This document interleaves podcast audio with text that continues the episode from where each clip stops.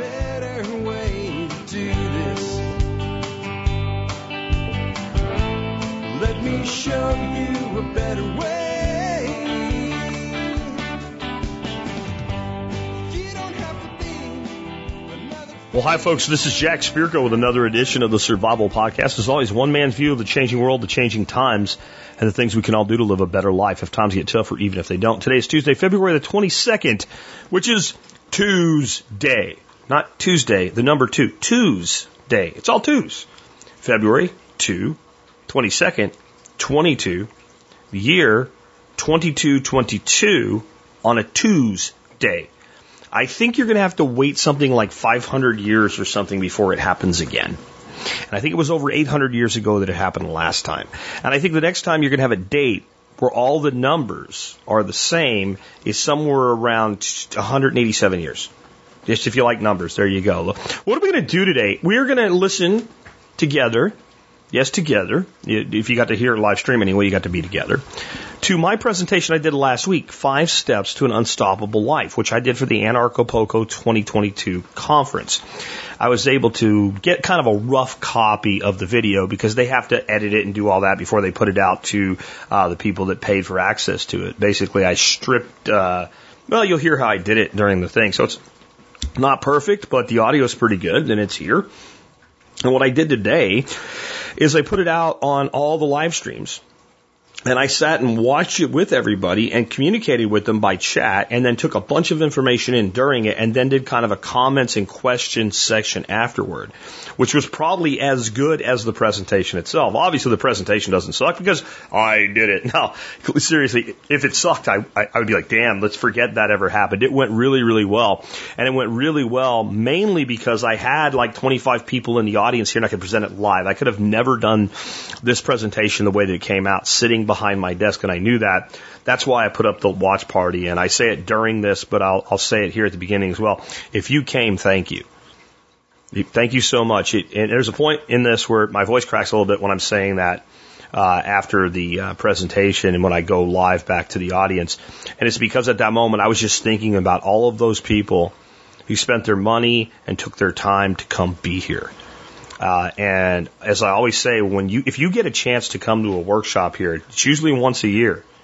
Uh, do what you can to come. I know I can't take everybody, and uh, I'm going to be talking to some folks about maybe doing some things where we can get together in a little bit larger of a group, but we have found the capacity limit at our house. But there's something about being here with these people that's amazing. And hopefully you'll hear that come through in my delivery today. Before we get to that, let's hear from our two sponsors of the day. Sponsor today, number one today, is Start nine Embassy Servers. I talked about that yesterday with Adam Curry, and he's all over it. I think he's going to be getting in touch uh, with Matt over there and getting some of their technology integrated with the Start nine Embassy. You want to get one of these. You want to check them out. They're at uh, Start nine, and uh, I'm sorry, start nine dot com. And if you're going to get one of these, and you should, just because of what it enables you to be able to do and take control of, then you're going to want to be an M S B member. A lot of times I talk about being an M S B member and you'll save money. If you're going to buy a Start nine Embassy, even the lowest cost option, your M S B will pay for itself the day you buy the Start nine. You'll be ahead money-wise. So it, it makes a lot of sense to be an M S B member. That's how strong their discount is. I love working with these guys. I am kind of encouraging them to do a little bit more with like tutorials and stuff. I think that's going to be coming soon. But check out start nine dot com. And if you uh, if you want to know more about all the capabilities, just go to the survival podcast dot com, search for Start nine. I interviewed Matt a few months ago, and you can listen to that episode if you haven't heard it yet. Next up, we just talked about saving money. Well, how about investing money and building wealth long term? You want to do that? Well, you want to listen to John Pugliano. John is not just a great member of our community. I've been working with him going all the way back to two thousand eleven. Okay, he's also a member of the Expert Council, and he's one of the most switched-on guys I know about wealth management. And he gives away what he knows for free at the Wealthsteading podcast that you can find at wealthsteading dot com. With that, let's drop on into the live stream. If you didn't hear it then, you're hearing it now, but you'd like to see the video and what have you, of course you can find links to all of that in the show notes today. Again, uh, episode three thousand thirty-eight. If you need to search for it, because this is in the future, just drop E P I three oh three eight in our search box. That's the best way to go straight to an episode. You'll be able to pull it up and find all the resources. And we are live, and we are on one, two, three, four, five, six, seven, absolutely seven uh, platforms today. And our latest new one is No Agenda Tube, though since I didn't promote it much, I don't know that anybody's watching there yet. But we learned about that yesterday uh in my interview that was over two hours long with Adam Curry. If you haven't seen that yet, you might want to uh, to go look that one up. Adam Curry and Jack Spierko on the future of podcasting. Uh, today, I'm going to do something I've never done before, and I mean I've never done it in a couple ways. I've never done it in totality, but I've also never used StreamYard to try to do something like I'm going to do today. Basically, we're recreating the watch party from Anarchapulco that we did last week, specifically my thirty-seven minute talk on five steps to an unstoppable life. So in just a moment here, I'm going to hit play, and uh I'll kind of duck out of the screen, but I'll be here with you. I'll be watching your comments if you're in the live stream on, stream on YouTube anyway. Um, given what I'm going to try, I'm not going to pull up like another machine and have other streams running and bog down bandwidth because this is going to be unique. I'm hoping it's going to play smoothly.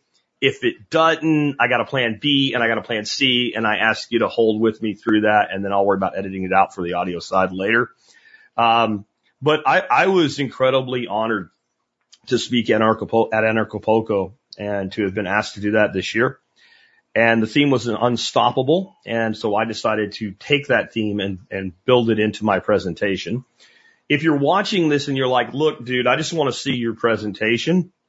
If you're watching it live, sorry, you know, um, but by the twenty-third, this is the twenty-second of uh, February, they're putting it out. I, at the latest, I will have uh, by tomorrow Uh, just the, just the speech. If you want to share that or just watch that, uh, it went well, or I obviously wouldn't be doing this. So what I'm about to do, I'm going to hit play. It's going to come up. Hopefully it's going to play smooth. I think that it will. I'm basically streaming it off my desktop to you. And I want to tell you just a little bit about why the quality is not exactly perfect. And if you're on a computer and you're watching on YouTube, you may want to leave it framed down a little bit. So Anarchapulco guys, they did a great job, but on the streaming page, they had like this cartoon thing framing everything in with this blimp going across the top of it and a chat thing on the side and all. And it was fine for what it was, but I find it distracting to do what we're going to do today. So I used a hack, and I actually played it on the screen, the replay on the screen, because there's no way to strip it off yet anyway. And because uh, it's like you have to strip down twelve hours of video if you're if, if you even can figure out how to strip it. And I didn't want to deal with that big of a video file. So I just played it like I'm about to play it for you now and did a record-only session, and then I imported it into Vegas, and I cropped all that cartoonish stuff out of it. So, of course, that took a much smaller piece and then stretches it back out. So that's why it's like that. That was the best I can do. The other thing is when this starts, you might think you're going to have to watch the whole thing videoed of a projection screen. That only lasts a couple seconds, and I think the audio here is going to be more important anyway. So with that, let's go ahead and get on it. This was last week presented live at Anarchapulco. First of all, I, I'm really excited to be speaking uh, at Anarchapulco, even though I'm doing it from uh Hazel, Texas, with a lot of really great people here at a watch party out in my shop. And I was really honored when I was asked to speak here. And when I was asked to speak, I was told that they wanted to bring more people in that were talking about like permaculture, backyard food production, and things like that. And I want to talk about that today, but I want to make it more broad. I want to make it inspirational. When I started thinking about just doing something like ways to produce food, I realized in forty minutes I couldn't give you the technical information you needed unless I went into one thing and didn't give you more of a broad spectrum. So I'm going to try to inspire you guys today, um, and I'm going to try to expose you some ideas and some concepts. But what I want to start out with is if you're watching this, what you want to do right now is get your phone or a piece of paper or whatever, and you want to write down a domain, the survival podcast dot com, big surprise there, but forward slash Mexico. You want to write that down, and if you're in a live audience somewhere and somebody actually pulls that up, you're going to hear them inhale dramatically when they realize how much free information that I put on that page to help support all the things that I'm going to give you today. How to grow your own food, how to start a business, how to handle cryptocurrency, because we're going to be talking about all that, but there's no way I can cram into forty minutes the ability to do that. And then there's something really important there, a discount code. Uh, for my membership program. And it's really the only way I monetize what I do. Um, it's the primary way that I do that is by Uh, a membership program is very inexpensive. It's fifty dollars a year. You can get it for thirty-five dollars a year if you use the discount code that's on that page.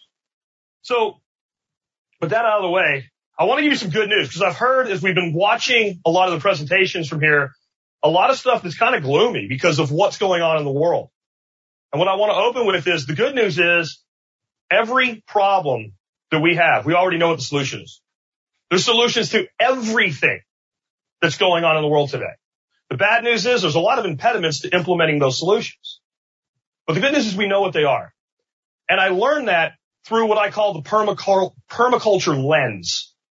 And I want to kind of start off with how I started doing what I do and how I became motivated to do what I do today. And that was by finding my hero. And the man that I, I found that was my hero was a guy I never actually got to meet in person. His name was Bill Mollison. He was co-founder of Permaculture. And right when I started the Survival Podcast, I really didn't know what I was doing. This is back two thousand eight. I got an email from a listener, and it was Greening the Desert by Jeff Lawton. I watched that video, and I was amazed. And I wanted to know more about this permaculture stuff. And I found a video of Bill Mollison. I found this old codger. And he talked about how when he was young, he worked in the forest cutting down trees.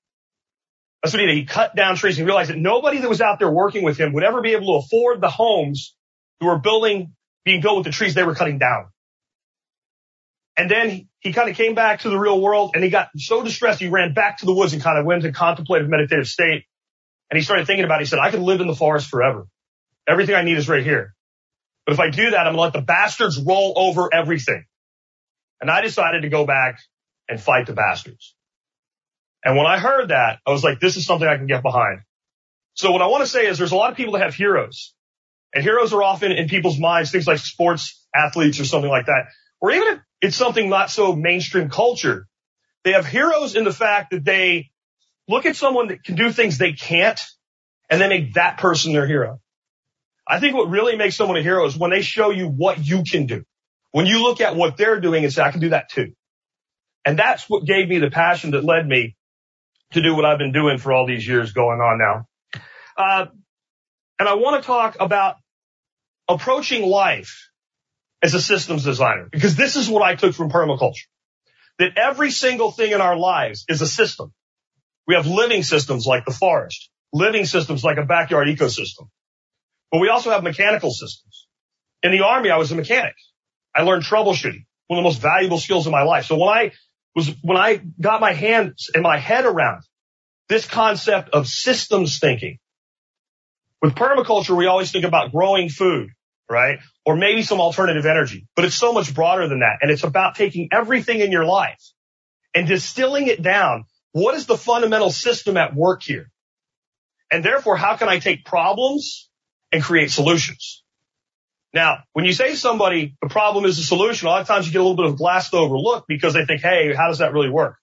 The key lies in first identifying the actual problem. So the globalists are doing X, Y, Z. That's not the actual problem. There's a chain of events that gets down to you, and eventually it gets into the, inside your sphere of control, the things you actually can do something about. You identify the problem there, and that's where we transform the problem into the solution. And until we identify the actual problem, there's no way to turn the problem into the solution, because we're not going to undo everything that they've done. Certainly not quickly. We're not going to make them all go away. They're not going to run away. I see a lot of hopium online and things like that. It's not going to happen. But we control our lives. We control the sphere around us. And there's some principles in doing this in permaculture. And one is see, recognize, and harness pat- patterns. So it's amazing what happens. And the reason so many of you folks listening to this today, when you see bullshit on T V, you know it's bullshit. It's because you saw the pattern. It's the same reason when you walk by a light switch on the wall and two switches are up, one switch is down, and one switch is up, and you want to either pull one down or put the other one up because the pattern's broken. It's the same thing. Once you see pattern, you can't unsee it. So what we do is we look for the patterns in the systems around us. We harness those patterns and we channel them into our solutions. And the way we do that most effectively, and it's exactly what we teach in permaculture design, design what is closest to you first. Somebody goes out and they, you know, they figure out, I'm going to buy a ten acre farm. And the first thing they start trying to do is plant the back five acres. Wrong. I know it's exciting. It's what you want to do. I did some of it here on my own place. Some of it got away from me because I forgot my own rules. The way you design a property, Walk out your back door.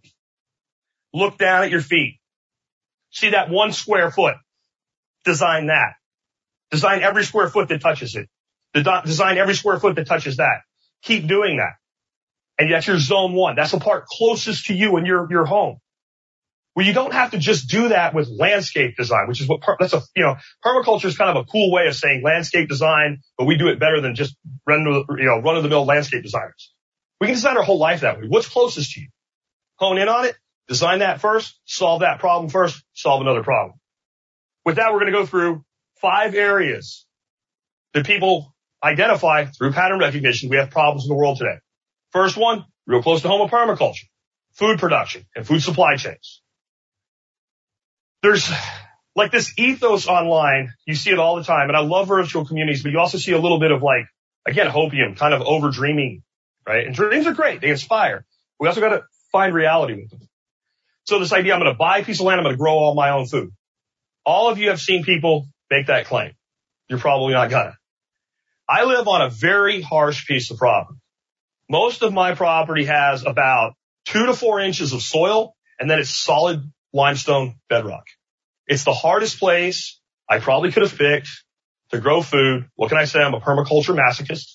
I like hard properties. I went and I threw everything at it, and I found certain things that work here. If they'll work here, they'll work anywhere. The first one is raise animals. There's nothing you can do that's better for your land or more nutrient dense than properly raised animals. That means raised humanely. That means moved around on land. That means rotational grazing if we're doing ruminants. It does not mean C A F Os. I know that there's a lot of people in the Anarchapulco and anarchist communities that have made the decision to be vegan or made the decision to be vegetarian. I understand that. I respect your decision. But I'm telling you, as someone that's had to figure out how to produce food products on a piece of land that is very, very difficult to produce food on, animals are the thing that you can do the easiest, and they restore the land. When I moved in here, dandelions would not grow on this property. When you look at this property in spring now, it takes your breath away, what we've done. And we did it with ducks, chickens, geese, and turkeys. And nothing else could have done that. And those of you that have a dream of restoring broad-scale damaged ecosystems, you're not going to do it without ruminants. You don't want to eat them, that's fine, right? You want to have a petting zoo, that's fine. But animals are part of that cycle. And there's about sixty percent of the landmass of the world that will support people through animal agriculture that will never support people with cropping. It just won't. The next thing, though, is I'm not against growing plants. We like plants. We got to put something in our Bloody Marys, right?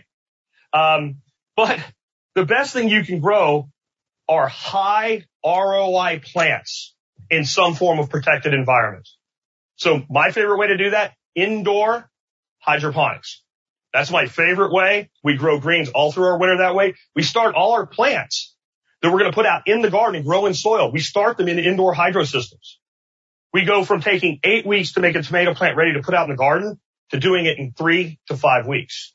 In fact, we got to be careful. We don't start them too early. We end up with these plants with too big a system or too big a roots to stay in the system. And it's still too cold to put them out. It accelerates things that much. Greenhouses, anything that's a protected environment. I have raised beds that are thirty inches high. I consider that a protected environment because it protects the plants from my ducks that want to eat them because they're lazy and they don't want to hop thirty inches up even though that they could. Next up, grow hardy perennials, herbs, weeds, wild things that you can eat, things that grow native in your, your climate, things that you don't have to do anything for. Every time I go on a walk somewhere, if I see wild garlic, especially different colors of wild garlic, I'm like a wild garlic connoisseur. I pull the little seed heads off and I bring them here. I throw them. ninety percent of them don't grow.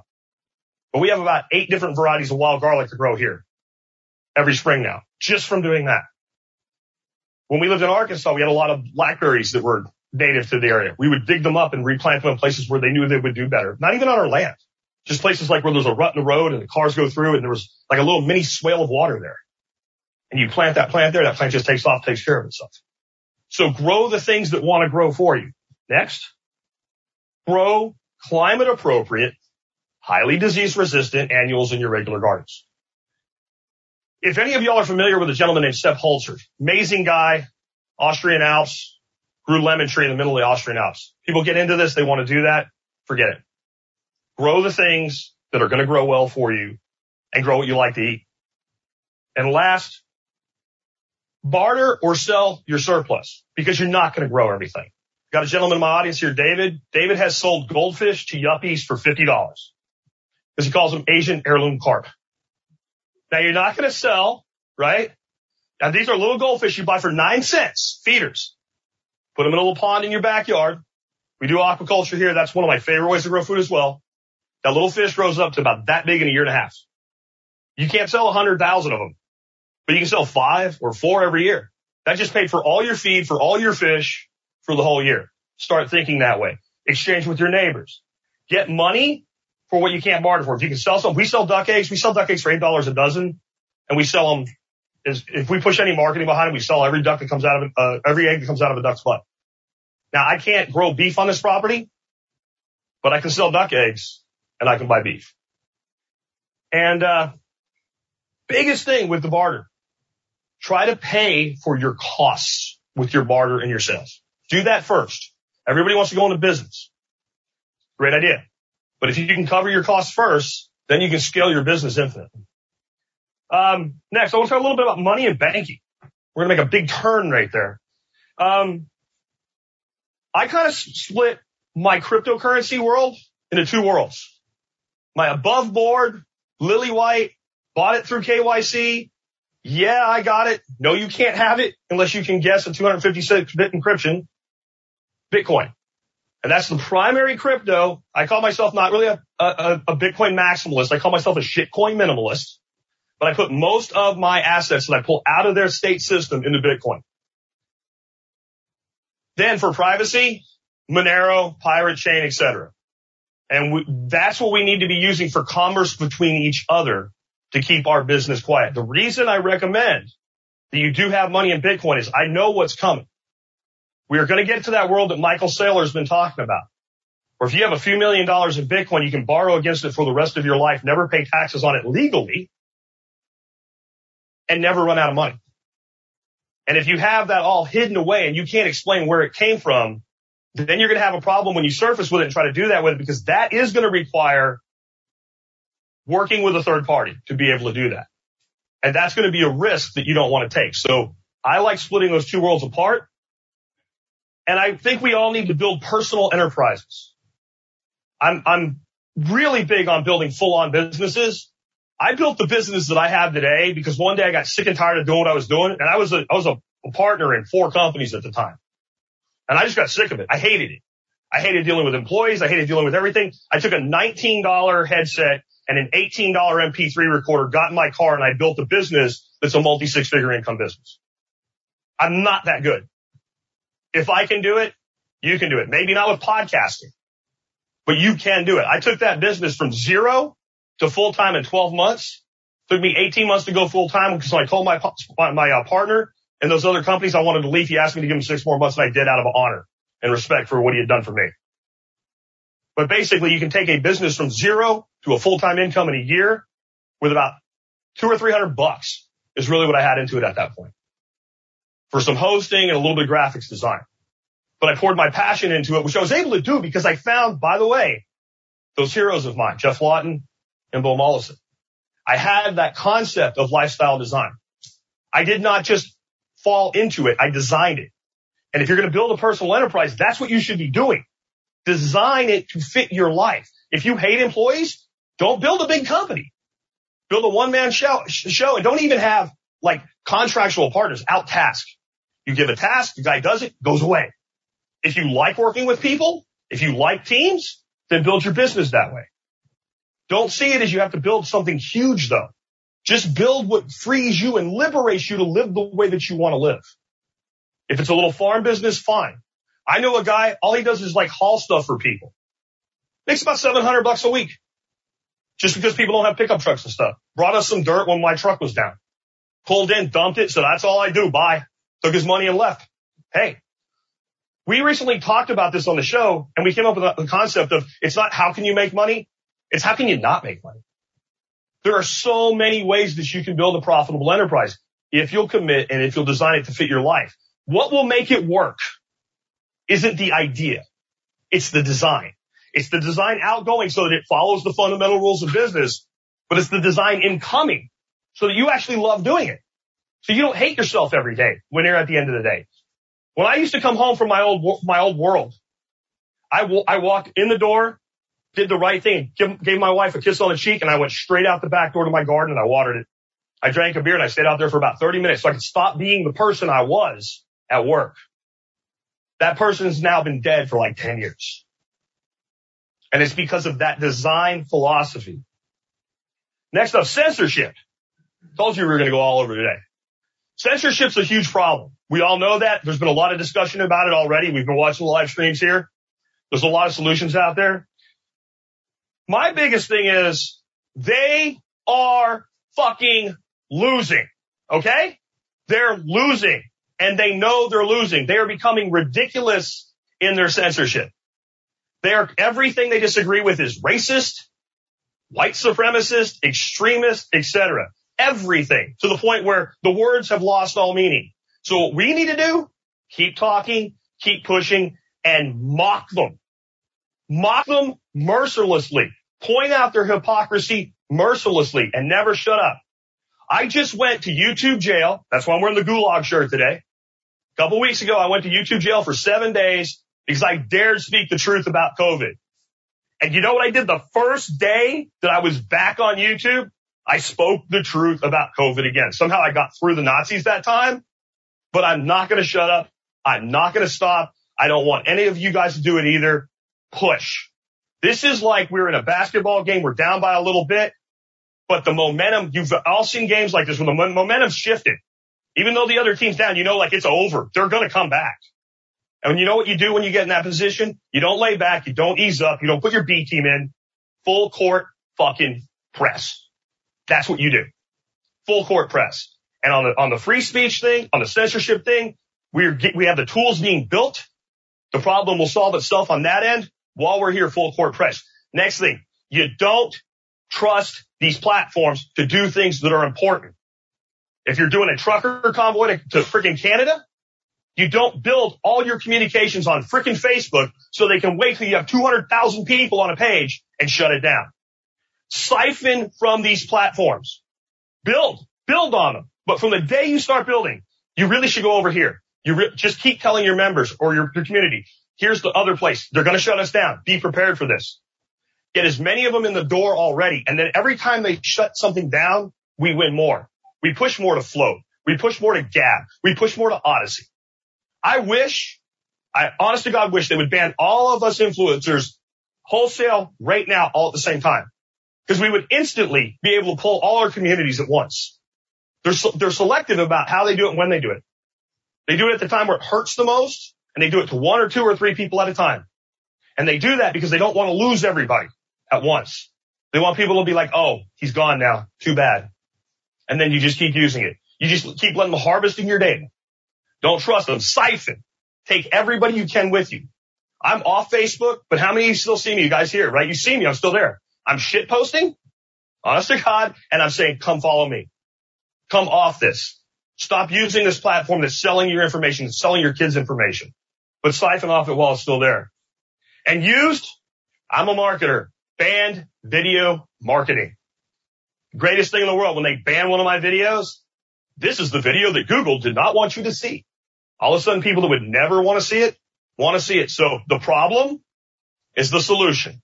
They banned your video. They banned your article. They banned you. Market that. Clearly, I have something that they're scared of. That's how we build momentum with this. Medicine and healthcare. Another huge problem.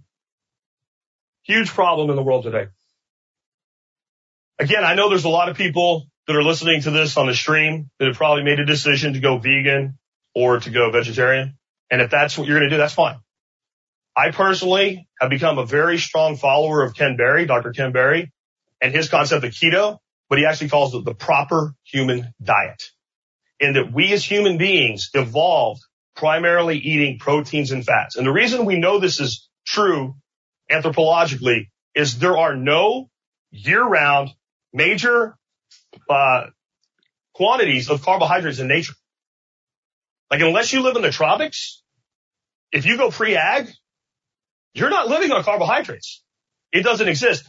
The, in the research I've done, and just this is going back five thousand years plus back, the number one food source in the world used by humans was shellfish.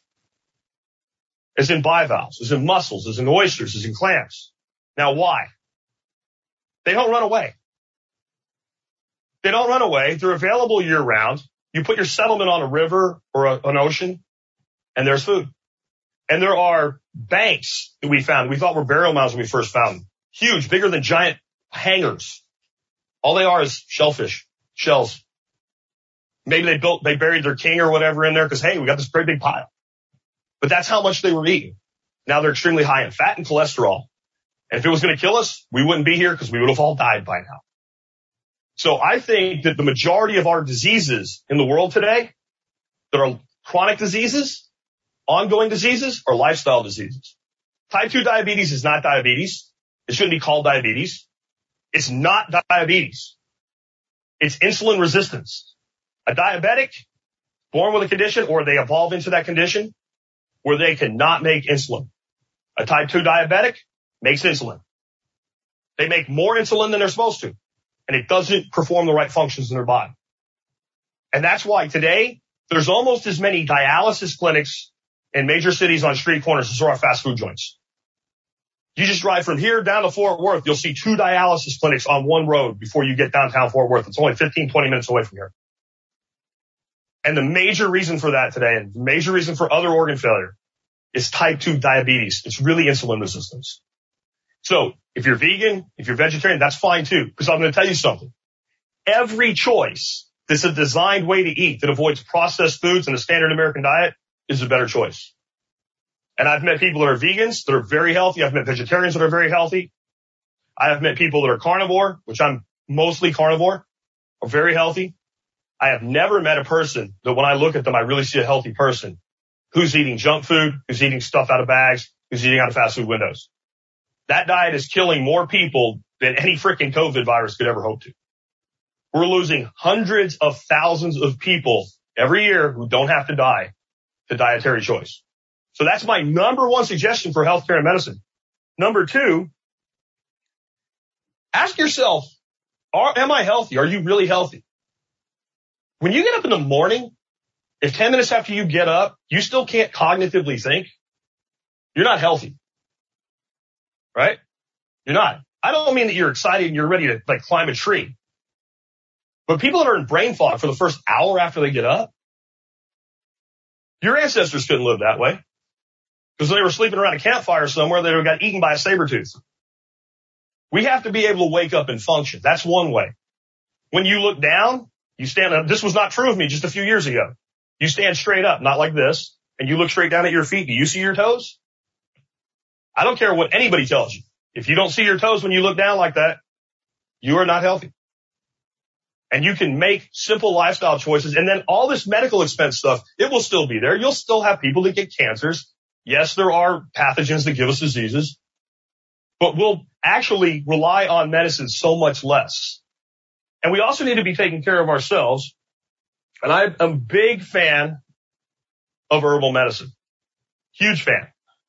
And I don't think everybody needs to be a master herbalist. I'm going to give you a title of a book. The Herbal Medicine Maker's Handbook by James Green. One book, it'll cost you about twenty-five bucks. You don't need to take online courses. Get that book. It will walk you through the basic safe herbs. And it will teach you how to make a tincture. It will teach you how to make a salve. It will teach you how to make a compress. And actually learn by doing. And start solving your small problems that are easy to solve with medicine from your backyard and lifestyle choices. Last, you want to get a direct primary care physician. Direct primary care. If you're taking notes, write that down. And I have on that resource page I gave you an interview with a doctor that does that. You pay them a monthly fee. They are your doctor. And they hand all those, all the stuff that they ship you off the specialist for and you wait three weeks for, they handle it quick. It won't replace your health insurance, but it'll make your life a lot better. And you'll have something else if you do a good interview process before you pick your direct primary care physician. An advocate. If you do end up in the hospital, You have a doctor who is your advocate, not some moron following a protocol that can actually say, in my medical judgment, this does not need to happen. And someone you build a relationship that you know you can trust. So I can't solve all these problems, but I want to give you these highlighted ways to do impactful things. Moving on. Government-controlled education. If you look around you right now, those of you down in Mexico, those of you at other watch parties, those of you right here at my place, and you see free-thinking people, and every time I run one of these events at my place, I see what happens. The day y'all are supposed to go home, we end up having to push some of you out the gate. Nobody wants to leave. My wife and I have to put our lives back together and get back to what we're doing. We don't push that hard, and because this is why. Two or three people left, and they're talking. You know what they don't want to do? They don't want to turn their back, walk away, and have the feeling when you're surrounded by the people you're surrounded with right now go away. You found people that think for themselves. You found people that don't think it's weird that you want to grow your own food. You found people that don't think it's weird that you stay prepared in life for things that can go wrong. And you think, when I leave here, I'm going to go home, and it's all going to be gone. It's all going to be gone. You want to change that? You want to make more of us? Take your kids away from the freaking beast. Only a fool would ask his enemy to educate his children. That's a quote from Malcolm X. I completely agree. The state is your enemy. Do not send your children off to Rome for education and be surprised when they come back as a Roman. They're being trained. I have my two grandkids sitting right here. My wife does a hell of a lot more of the work than I do, but we homeschool them. They're thriving with homeschooling. We use a program called Excellus. I don't care if you use a program like that. I don't care if you roll your own. I don't care if you unschool. Every way is better. And stop asking, stop saying you can't do it. Those of you that say you can't do it, stop it. I'm not saying it's easy. I'm not going to say it's going to come without sacrifice, but I'll tell you how to get it done. Every one of you will find an answer if you do this. Ask yourself, how I, how can I? And everything else we talked about, how can I? Stop saying you can't do shit. And don't think you can just like use some sort of metaphysics and say, I know I can, and then you will. Doesn't work that way. Right? Try to say that and jump off a building. You get a real quick explanation that that's not how life works. That's how the universe works. But you have the most powerful computer known to us right inside your head. That gray matter, that three pounds. And when you give it a challenge that is worthy of its program, it will take it on. And when you say, how can I do this thing? Even when you forget about it, it will be running background processes. You'll find solutions. Some of them you may not like. Some of them you may not be willing to sacrifice or give things up for. But if you keep asking, you'll find a way to do it. One thing that COVID did, about the one real blessing I think we got out of it, well, there's two. One, it woke people the fuck up. But two, it made everybody for a time a homeschooler, and they realized this is maybe not the easiest thing in the world at first, but I can do it. And homeschooling has grown by millions in the last couple of years. Take the kids away from the state. They do not deserve access to them. The end. Next. If you don't have kids, realize that right now, just from this stream, there's people that are finally asking themselves, how can I? Ask yourself, since you don't have kids, how can I help? You'd be amazed what could happen. One retired teacher says, you know what? I, I can't have kids in my home five days a week, but I can for one. You get some parents together. Each parent says, I can take one day off of work a week and be home. And let the kids move around if that's what you have to do. There's opportunity in this too. We start combining these things. It's called function stacking. There's a lot of homeschool parents. They have money. They want creative curriculum for their children. We use Outschool. My granddaughter loves it. She sings when she's watching Outschool. Every one of those instructors make a little bit of money for every kid that shows up to their class. They do it remotely. If you have a farm, do tours. Have homeschool kids come in. You can do things for, you know, for free. You can also do things. You can put workshops together, build maker spaces, do things to enable homeschooling, do things to help homeschoolers. And let's stop calling it homeschooling. Let's call it what it is, a proper education. instead of a proper human diet, how about a proper human education? Learning from your parents, learning from your extended family, learning from the adults around you. I don't want to raise a young boy. I don't want him to grow up to be a boy. I don't want her to grow up to be a girl. I want to raise a man and a woman. And we do that by surrounding them with good men and women. So help however you can. Ask yourself, how can I help? And I want to come back around here to the beginning. When I started this, I was completely unknown in media. I was not known as a podcaster, and I certainly wasn't known as a permaculturist. When I really started this, I thought permaculture meant instead of planting corn, you planted trees. It was that simple. I quickly latched onto it. I found that hero in Bill Mollison. I found that hero in Jeff Lawton. And I immersed myself. On that page I gave you, the Survival Podcast forward slash Mexico, tons of information. But there's a link there to a one hundred fifty-five page document from lectures that Bill did in nineteen eighty-one. I probably read that, every word of it, front to back, forty times in the first year after I found it. It changed everything about how I thought.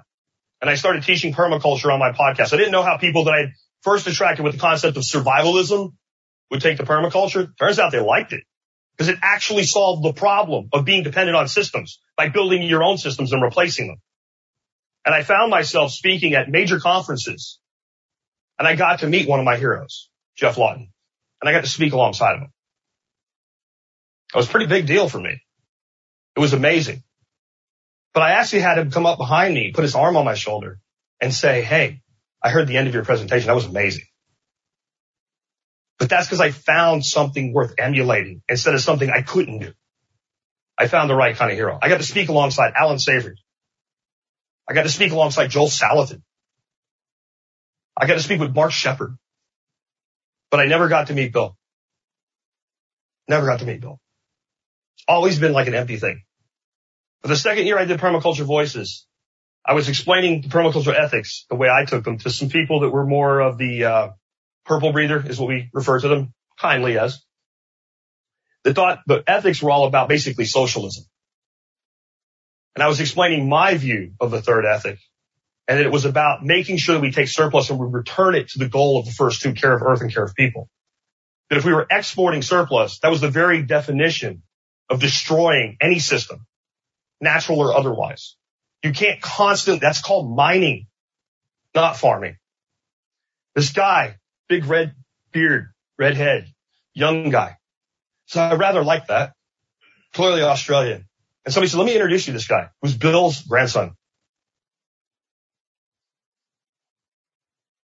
It was pretty awesome.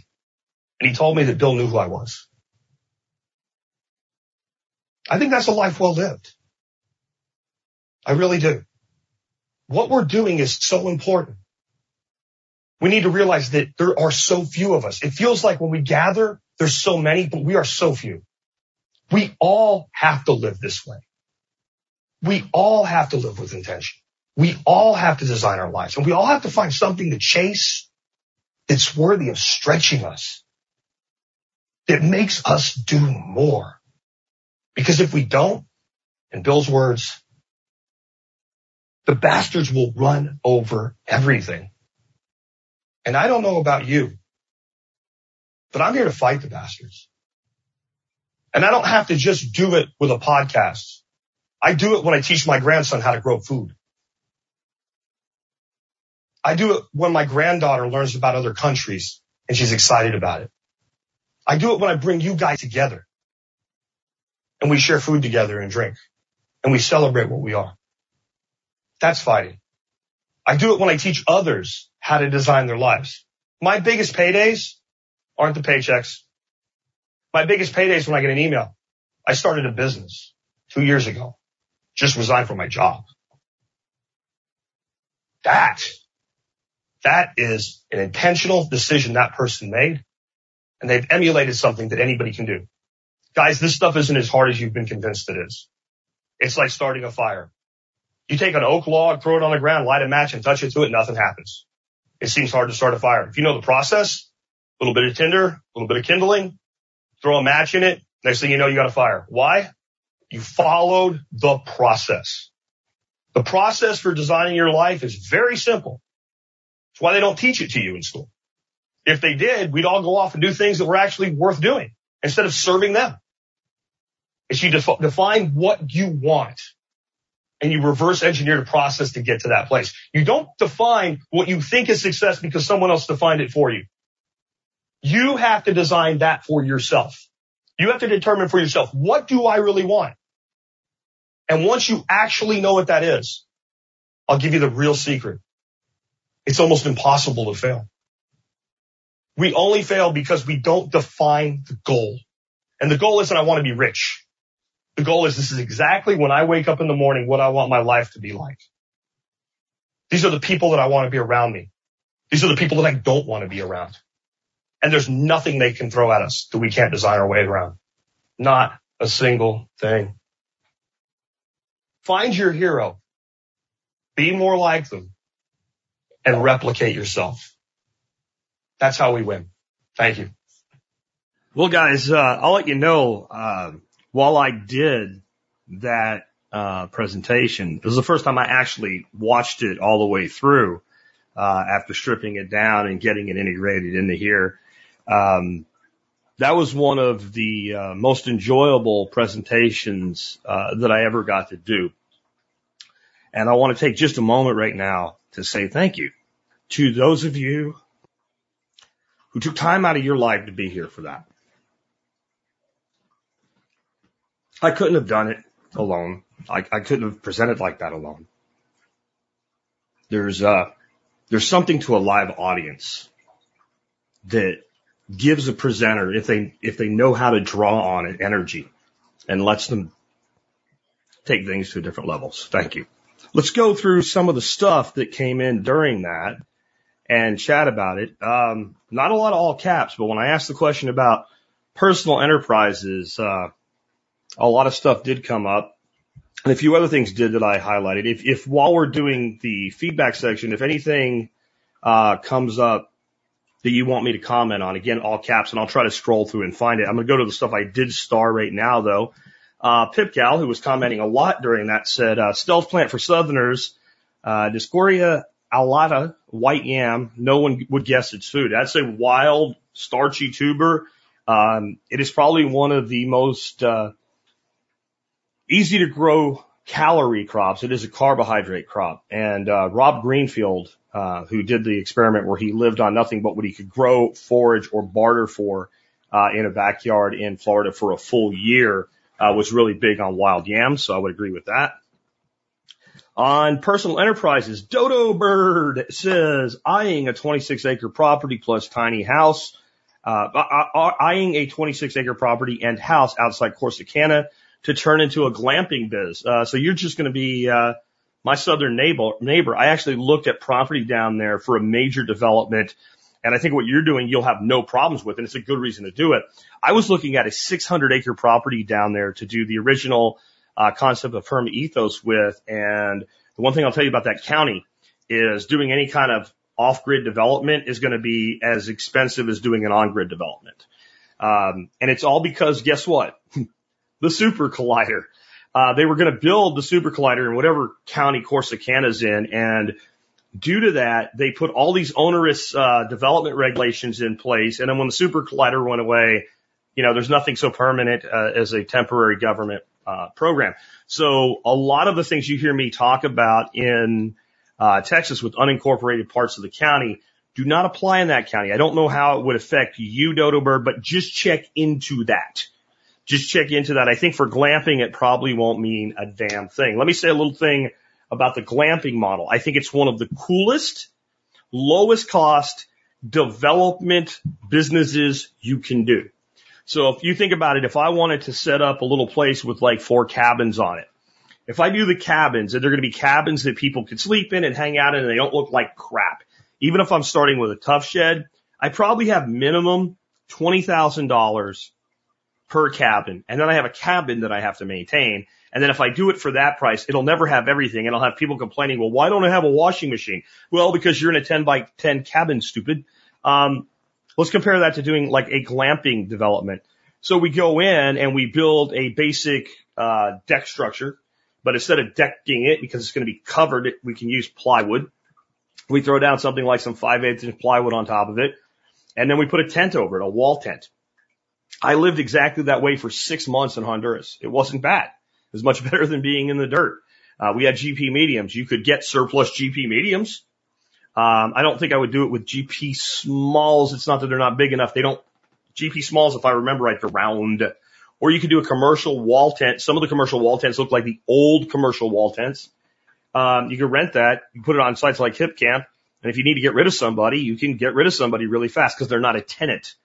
I think that's a fantastic business model. And it's one that I've, you know, remained excited about. And I'm actually investigating doing myself. I think it makes a lot of sense for properties that you want to be, you know, two to three hour away bug out properties. And then how can I make the property pay for itself? I don't think you'll make the property pay for itself one hundred percent that way, but that would be one of multiple revenue streams you could do. Tom, who is my, when he hears me say Tom, the web guy, or Tom, my web guy, it's the Tom I'm talking about. He says he's been thinking about starting up a business to help local companies accept crypto payments. I think it's a brilliant idea. And I also think you're thinking too small. I think you should set up a company to help businesses start accepting cryptocurrencies, local and or otherwise, since, you know, with the technology we're using right now, it cheaps uh, StreamYard room and things like that. And then remote terminal access, you could literally do this for anybody anywhere on the planet. So that's the only add-on to it. And I told Tom by chat while we were going through that, uh, you have a good reference if you want it for being able to help empower and enable crypto payments. And I have my own way for the most basic stuff, but like Tom was a huge help in helping me set up the stuff with the streaming Satoshis and stuff like that. And I have a feeling I'll be calling on him for some more stuff very, very soon. But I think any of you that this is, I think, one of the things you have to think about when it comes to starting a business, especially when you get into a technical business like what Tom's doing. Don't assume what you know is too basic. Don't assume that.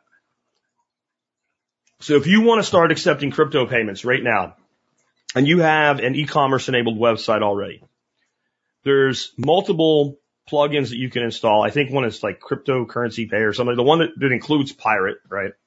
And you, you buy this plugin and you install it in WordPress, which is about is like it's clicking some buttons, right? And then you tick the box on all the cryptos you want to accept, and then you enter addresses, and then you're accepting cryptocurrency. And it's that easy. And I think there's a lot of technical people would be like, you know, I'm not going to get a lot of customers doing something that easy. It's too quick. It's too fast. You know what? That's your ninety-nine dollars entry level product. I will turn cryptocurrency payments on for you, get you set up with basic wallets and addresses, and tell you where to download the wallets. If you want me to hand walk you through how to install wallets and how they work, the most basic form, that's another ninety-nine dollars. And if you want to be completely coached, we'll do that by the hour for what you need beyond those two things. There's a two hundred dollars customer gate entry, and you probably have, once you get good at it, once you've done it a few times, this is assuming that you're using a WordPress blog, right? You might have to charge differently, but most people use WordPress-enabled blogs to run their websites. You could probably do the setup in fifteen minutes. You could probably do the basic walkthrough in thirty. So that's two hundred dollars in forty-five minutes. Do the hourly on that. I think that's a pretty good way to do things. And I, I don't think many people would would balk at it. And the ones that did aren't going to ask you to do it because they're going to do it for themselves. Next up, I got Stymie. Snurdly says, I'm in that spot right now. Absolutely hate where I'm at. Need a lifestyle change. I don't remember what we were talking about at that point. But I want to encourage people that feel like this. Just fucking do it. And there, another angel got its wings. If you paid attention to the chat, you know what that's about, right? Like, there's so many people, I need a lifestyle change. I need a lifestyle change. I need a lifestyle change. If if you keep saying that, but basically what you're saying to yourself is my life sucks and I really need it to get better. But you know what you're not saying? How do I make it better? So you need to start challenging. What lifestyle change do I want?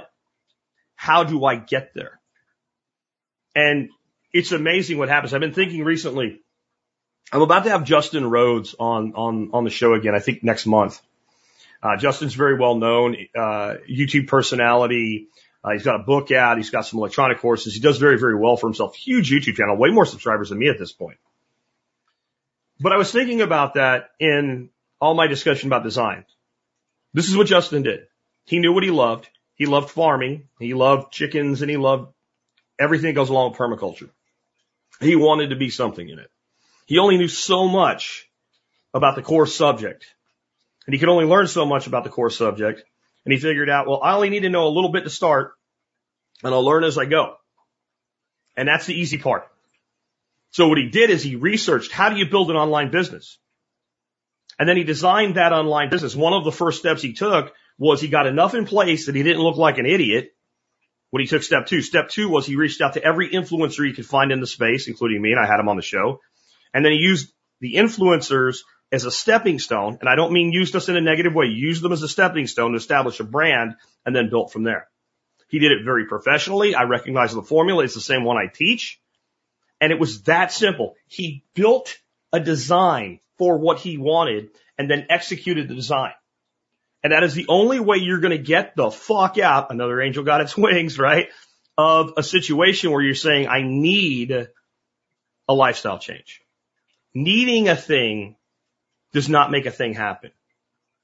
Seeking a thing, questing for a thing, designing for a thing, asking how I can get a thing, those make those things happen. That's why I started that one. Pip Gal said, I started a seed company last year from nothing, no upfront cost, learned the hard way after spending thirty thousand dollars upfront on a day spa, which I had no time to market, big life lesson. Yeah, I mean, there's a lot of stuff you can start for almost no real money. And I think that this is what I'm going to say about starting for no real money. A thousand bucks is not real money. Hold on, for starting a business. So I would consider a business that you could start and get off the ground for about a thousand dollars to be a no real cost business. Because if you were to take a course that would teach you the basic fundamentals of rolling out a business by anybody that knew what the fuck they were doing with it, wings, um, that's going to be a thing now. Who started that? I'm going to remember who did that in the comments. Anyway, um, it would cost you way more than a thousand bucks.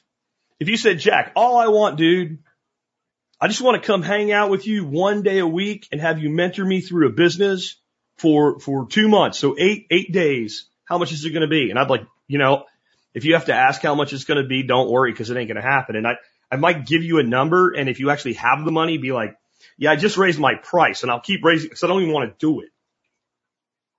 But coming up from the ground up and formulating, this is going to be my business model. This is going to be my product. This is how my product's going to go to market. This is how I'm going to price my product. And all the shit you do and you screw up along the way, all the stubbing of toes and breaking of knees along the way will make you stronger at the end of that journey. And in a year, if you take the approach of I'm going to actually learn enough to design this, you'll have a successful business. Now, will it be the business that you do for the rest of your life? Maybe, maybe not. I did a lot of things in my life that were successful, but they weren't home runs or they didn't really bring me great pleasure. And I kept doing different things until I found the thing that I really wanted to do. Um, same question about enterprise. Scoot says a market garden. I think that's a great plan as well. But I really encourage you then to look at the work of um, Curtis. Uh, what, what the hell is his last name? Curtis. God, where's his last name? Well, brain cell just died. Um But Curtis from Canada, why can't I think of his? It's driving me nuts now. Somebody's going to tell me and be like, stupid, you know, you worked with him. You've interviewed him. He was on the Goose team. Yeah, um, I know. And for some reason right now, I just can't. All right. Anyway, look into what he teaches. And one of the biggest things, Stone, geez. And no, nobody gave it to me. It just fell out of my head when I stopped trying. So one of his biggest lessons to people who want to take the market garden route is do not try to grow two hundred things. Find like ten to twelve things that sell and sell fast, and it's going to be mostly leafy greens. And have a few things that you kind of have to have to attract the business. Maybe it's some kind of special colored carrot or something like that. But figure out, and even if you come out of the gate with twenty and you're doing okay, do the math, and you're going to find that X number of crops make more than eighty percent of your revenue. And start calling like you're calling, you know, chickens that have deformities. Don't have a thing just to have it. I think that's the biggest advice I can give with a market garden. And remember, market garden. You're marketing your garden. You can grow food. Growing food is not hard. It's the marketing that's going to pay the dividends. Um, Dawn says Hubs is thinking of a food truck with New Zealand recipes. I don't know much about the overhead there. I think it would be pretty high, but I'm telling you right now, if I was somewhere and I was thinking about getting a bite to eat, especially a place where food trucks kind of hung out, and I saw one that was saying it was New Zealand recipes, I'd go order something just to find out what the hell that meant, and I would I'd be in two places with it. What exactly is a New Zealand recipe? And the other place I would be is I can take my wife there, and I know that it's going to be basic enough. It's not going to be like if it was an Ethiopian food truck. I'm all over that. I can see my wife like, I'm going to go somewhere else, right? Like that's going to be, I think, enough kind of meat and potatoes traditional, but yet enough like I want to know. And if you're good, then maybe you start to build a book of business. I think that's an interesting idea.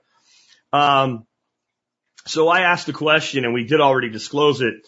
So um, Doctor Berry refers to ketogenic eating, carnivore diet as a proper human diet, that is that's how humans traditionally ate, and that's how we evolved as a species. And I was thinking about it right in the middle of that presentation you guys just watched with a proper human education. See, I think that obviously we're going to have problems in our lives. If the proper human diet is all natural foods, highly animal-based, and our ancestors would have naturally sought out the highest fat animal-based foods they could find. Because it's satiating, it tastes good, we like it, we crave it, and it carries us great distances. And once we began to develop any level of technology, that is throw salt on the meat and it doesn't rot, right? Or hang it in the smoke of a fire with some salt on it and it doesn't rot. Fat doesn't preserve well that way, so we would have eaten the fat first. We would have seen our protein, our lean protein, as a survival food. We would have fed on the organs, the internal fat, et cetera, first, and that's how we would have come up. And if we would have been born anywhere, like I said, outside of the tropics, you before agriculture, you really wouldn't have had a choice. Like if you get outside of the tropics and subtropics, you can't get high high calorie food and nutrient food in the form of carbohydrates. It doesn't exist in nature. All that shit, you go to the produce section of the market, you see all those wonderful apples and pears and stuff. Like five thousand years ago, I think it's like two thousand, maybe twenty-five hundred years ago, somewhere in that range, most of the world, you couldn't have found an apple. Every apple we have originated in what's today called Kazakhstan. It, it, until we like spread it out from there, it didn't even exist. So they're all gone. Citrus fruit only grows in the tropics. That's all gone. Bananas only grow in the tropics. That's all gone. Pears grow in, you know, temperate climates, but they're only there in the fall. So nine months out of the year, that's all gone. So that natural human diet makes a lot of sense. And if we deviate from it, it's going to harm us. Put a lion in a zoo and feed him dog kibble, and he'll start to get diseases and, you know, uh basically fatty tumors and things like that. He'll get diabetes. His teeth will rot. Put a lion out on the Serengeti, and like eventually he's going to get old and his kids are going to kill him, but he's going to be in the prime of health up till that point. What about education, guys? What is a proper human education? How did humans learn for thousands upon thousands, maybe hundreds of thousands of years? By being surrounded by members of their own community and striving to be like the, the adults that were seen as intelligent and good leaders and conscientious. Like if you go into any tribal society, you don't have anybody out running their mouth in the middle of the of the village square. It never happens. The guy that does that shit, the rest of the tribe like beats his ass, throws him in a hole, feeds him to piranhas, whatever. Right? You don't do that. Like if you're going to be in a community like that, if you're going to be in a naturally uh occurring human community without a state, without government, without protection for assholes, that's what you're going to have. You're going to have the the people who do the most for their fellow man will rise, and children are going to be want to be like them instead of be like Kardashians and have fat asses. That's a proper human education. So if you want to know what's wrong with us physically, look at our diet, and we need a P H D, a proper human diet. But if you want to know what's wrong with us emotionally and spiritually and intellectually, then maybe it's because we need a proper human education. Uh, real quick one here, best cold storage wallet. They're all great. They're, none of them are bad. Seriously, pick what you want. I use Trezor, and I only use it and actually switch to it because it works seamlessly with Exodus as a software wallet, meaning when I pull up my phone or my computer in my Exodus wallet, there's only a few hundred dollars in Bitcoin in there that can be spent. There's only maybe a, a few bucks and some other things. And all the rest of it is all on a Trezor wallet, but I can see it. But you can't move it until the two come together, or you can move it independently with just the Trezor, and the next time they come together, they'll sync again. But all of them are good. There are no bad, um, highly available crypto cold storage wallets. Uh, you can also, like if you're only doing Bitcoin especially, and you want some help, uh, keys dot casa, I've heard great things about that. It's a multi-sig uh, it's, it, wallet. You do have a third party involved, but it's still non-custodial in, in that they can't take your money or turn your money over to somebody else, from the way I understand it. Uh, this comment I thought was really, really important um, to discuss and comment on. PipGal says, I finally lost the fear. I end a fight by doing it my way. Big change will come with small changes from us all. Losing the fear is everything. Everything. Everything. Until you lose the fear, you can't accomplish shit. They will take from you everything you manage to accomplish, even by accident, until you lose fear, because fear will lead you to be, make shitty choices and sabotage yourself. We have to live our lives fearlessly. I, whenever I talk about fear, I always say there's a place for fear. It's very temporary, and it has to be balanced by logic and reason and still thinking. I'm standing in a road. There's a vehicle traveling at me at high speed. I got to get the fuck out of the way. Another angel got its wings, right? But I got to get out of the way. If I don't, squish, just like grape. But I also have to be rational. Do I want to go what seems to be the best way to go? The closest side of the road that I'm on and off? What if there's a cliff there? Do I want to go across the road? What if there's traffic coming the other direction? I have to, and that split second, even driven by fear, I still have to make the most rational based decision that I can. But until you let go of fear, when you're, even when you're in the positions where fear has a purpose, you'll make even worse decisions than you will on a day-to-day basis when you're fearing things that you really shouldn't be afraid of. It amazes me. It amazes me, guys, that people actually will fail to act because if I achieve, somebody might take it away from me. So what? So what the fuck are you going to do? You're going to prove them wrong by never having anything to be taken away from you? You're going to achieve absolutely nothing? That's how you're going to fight? That's bullshit, guys. Do what PipGal did. Release your fear. Release your fear. I don't even have to say more than that when it comes. Like, what do you do next? You'll know. You'll know because you take a proper human diet, proper human education. That's what we're working on here today, proper human education. And you let go of fear. You'll realize I can't ever answer that question for you. What do I do next? I don't know. How would I know? How the, how, how would it ever be possible that I would know what you should do with your life and your freedom? Well, what's the quote? I can't remember exactly. You know, it would be like, the one thing I don't want is for another person to live for me. I don't want that burden. I don't want somebody to live for me, and I can't live for you. You let go of fear and you figure out what you want to do next.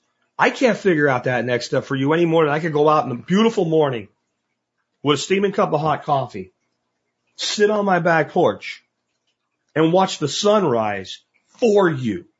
I can do that, but I can only do it for me, and you can only do it for you. And both of us have to choose. Is seeing the sunrise this morning in real time and watching the colors of the sky change, is it worth getting out of bed for today? Do I want to dream a little longer? Do I want to sit on the couch with the cat?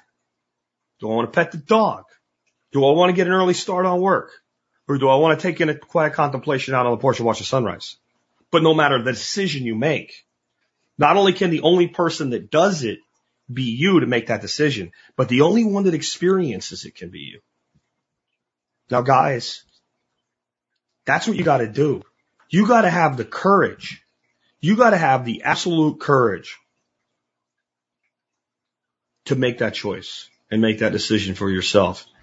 Still got a lot of comments coming in, guys, but uh we're over an hour there. I still need to uh compose the audio portion that's going to go out, the intro and the exit, so I'm going to step out. And I just want to say, if you heard this today because somebody shared it with you, uh even if you weren't here um for uh the live version of it, and you're like, who is this guy? This seems pretty good. Please like and subscribe to me here on YouTube. But what's more important than that is get over to my website, the survival podcast dot com, and pick one way at least of tying directly into me and my community, because I'm pretty good. I am. My community's better than me. You want to be part of this community. This community is why I can do what I do. This community is what supported me in doing this for fourteen years now. We'll be fourteen in June. This community is what supported me through over three thousand episodes. I think we're at three thousand thirty-eight episodes today. Um, this community is why I had, like, the podfather himself, Adam Curry, on yesterday. And we talked about a lot of things, like being censor-proof and being future-proof. And I put a lot of things in place for that. But I'll tell you right now, I've been to YouTube jail before. I'm going to go to YouTube jail again. So if you found this and you like this, do not rely on YouTube. That was in my speech. Guys, I practice what I preach. Get off this platform, other than it's great that we can communicate through StreamYard on it. That's what I like about it. And when I put content there, it ends up in a bunch of other places too, because it syncs. But if you get on my site, go to Get Social, subscribe to, or subscribe and get on my email list, get on my Telegram announcement channel, get connected to me, so when they shut me down, because sooner or later, they're going to shut me off. They don't like truth. They hate truth. It's like a person that's been in darkness for twenty years, and you let a pinprick of light come in, it burns their eyes. I don't mean that meta, you know, metaphysically or spiritually, it, but it's true. People that live on lies hate truth, and sooner or later, they'll silence it. So please get over to the survival podcast dot com. And if you uh want all those resources I talked about, again, the uh page is the survival podcast dot com forward slash Mexico. I will catch you guys again with another episode.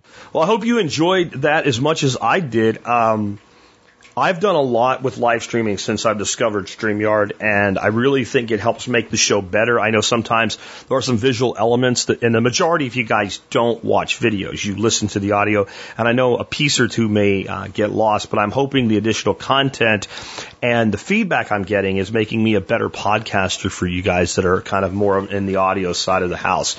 And, um, if you ever listen to one of these again and you're like, man, I kind of want to see that video or see how that went down, Um, you can just go to the site and go to my YouTube channel or go to Odyssey or what have you. Just know, like Odyssey, it takes like a day after it's over for the replay video to be available for technical reasons I won't get into, and some other spots like that.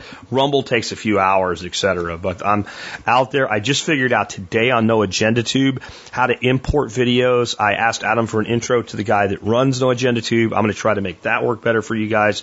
But you'll always be able to find the archives of this stuff sooner or later. And it's ama- available immediately on YouTube. It's one of the reasons I continue to broadcast to YouTube. It's also nice that I get that direct interaction with comments.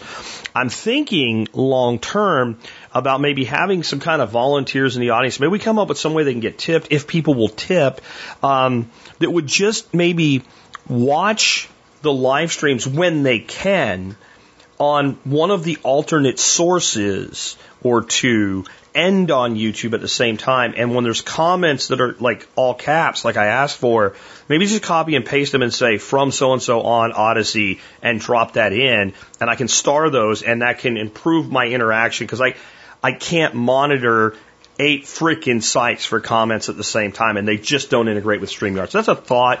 If you might be interested in that or something, you can let me know, and, and maybe we can, uh, at least the ones that are the more popular ones right now, that would be Odyssey, uh, and Flow, and I have a feeling No Agenda Tube is going to come right up the pike with that as we get better at working with it. With that wrapped up, let me remind you, one of the ways you can support this show is do your online shopping at T S P A Z dot com. That's T S P A Z, T S P A Z dot com. You go there. If it's something that I've reviewed and you're looking for something, you know you can trust my reviews. I own it. I bought it. I'd buy it again. I spend my money on it, or I don't suggest that you do so. And uh, so you always have that. Plus, even if you just need to pick something up, as long as you start there and, and go from there, you help support us no matter what you eventually buy. Today I have a really simple item for you, but it's actually one of those items that I think you need to know about. It's a tape measure. Now, I have a hatred of tape measures for a variety of reasons. One, no matter what you do, it seems like sooner or later they all end up broken. Either a tip breaks off them, or you pull them out and they get stuck out and they won't go back in. I've never had one of these do that either way. They're made by a company called Komelon, K O M E L O N. That's one part of it. Number two, part of why I probably have tape measures break, I don't want to spend a lot of money on a tape measure. You know me, I am a buy once, cry once guy, but I also know my personal problems, okay? I have three things that I can lose in five seconds flat without leaving a room. They are tape measures, Sharpie markers, and toenail clippers, fingernail clippers, right? I don't know what it is. I think gnomes steal them or something. And clippers and Sharpies are cheap, and they'll turn up eventually. The gnomes will give them back. Tape measures cost a few bucks. These are not expensive. They're not stupid cheap, but they're, you know, like twelve bucks. So if I can't find one for a while, the gnomes are using it, I don't know, as a shrine or something. When they finally give it back, I'll get it back. So they're not real expensive, and they don't break. But here's the other thing. And I know there are a few other tape measures out that work this way, finally, but no tape measure should work any way other than the Komelons do. You know, most tape measures, you pull the tape out, and then you got to lock it, and then it'll lock out so you can actually measure things while you're by yourself. The Komelons work absolutely the backwards way from that. When you pull the tape measure out, it locks automatically, and you push the button to retract it. Now, you know what I've never done? I've never thought, gee, I opened up this tape to measure a thing. I sure wish it would immediately retract. I've never done that in my life. I've never thought that's the way it should be. You always have to lock it down, and I think locking it down the way they lock down puts kinks in the tape over time, and that's where those kinks come from, and it won't retract for you. Embrace it, because I've never had one of these do that. It immediately locks in place, and all you do is lift the button, and it retracts. They're also in like a high visibility green, so maybe it makes it a little harder for the gnomes to hide them from you. And I personally have, you know, one long one, one twenty-five foot one. Well, actually, I have two, one in the drawer where the gnomes can't find it, and one that I use day to day until I misplace and I go get my drawer one. And then I have a few of the twelve footers. And I find that that's pretty much going to do any measuring job that I need to do. They also make thirty footers, and they make like an eight or a nine footer if that's your bag. But me, twelve footers aren't that much bigger. They're easy to carry around. That's my number one go-to size for a tape. I know it sounds like a little thing again, but Komelon, guys, everybody that's picked them up has told me they're so much better than the tape measures that they've been using, and it only costs a few bucks. But again, no matter what you buy, start out at T S P A Z dot com, and you help us out no matter what it is. With that, we are wrapped up today. Thanks to all of you who did come in on the live stream. If you weren't on a live stream and you're like, I'd like to know when these things are going to happen, there's a couple things you can do. One, at any period of time, you can now go to T S P C live dot com, and you'll see the next live stream that's coming up. The next one coming up, and you can see all the ways that you can get there. You may at times see the the one that just happened if I haven't set the next one up yet. But here's how to get like an alert, a reminder, hey, this is going to happen today. Go to the survival podcast dot com, click on Get Social, and join our Telegram channel. You can join the group if you want to have discussions. The channel is just announcements from me when something's posted. I go there almost every time, one to two hours before a stream's going to start, and say, hey, we're going to have a stream today. Here's what it's about. That way, we stay in touch with each other. With that, hope you guys had a great one. I know I did. I will be back tomorrow. We're going to have a really great interview tomorrow, but since Dorothy hasn't gotten my paperwork to me yet, I'm not sure exactly who that's going to be. Take care, guys. Catch you around next time. You pull yourself up. They keep bringing you down. Are they gonna bail you out or just run you around? They said you should have a house the American way. dollar down, a dollar a month, and you'll never have to pay. There's a better way to do this. Let me show you a better way.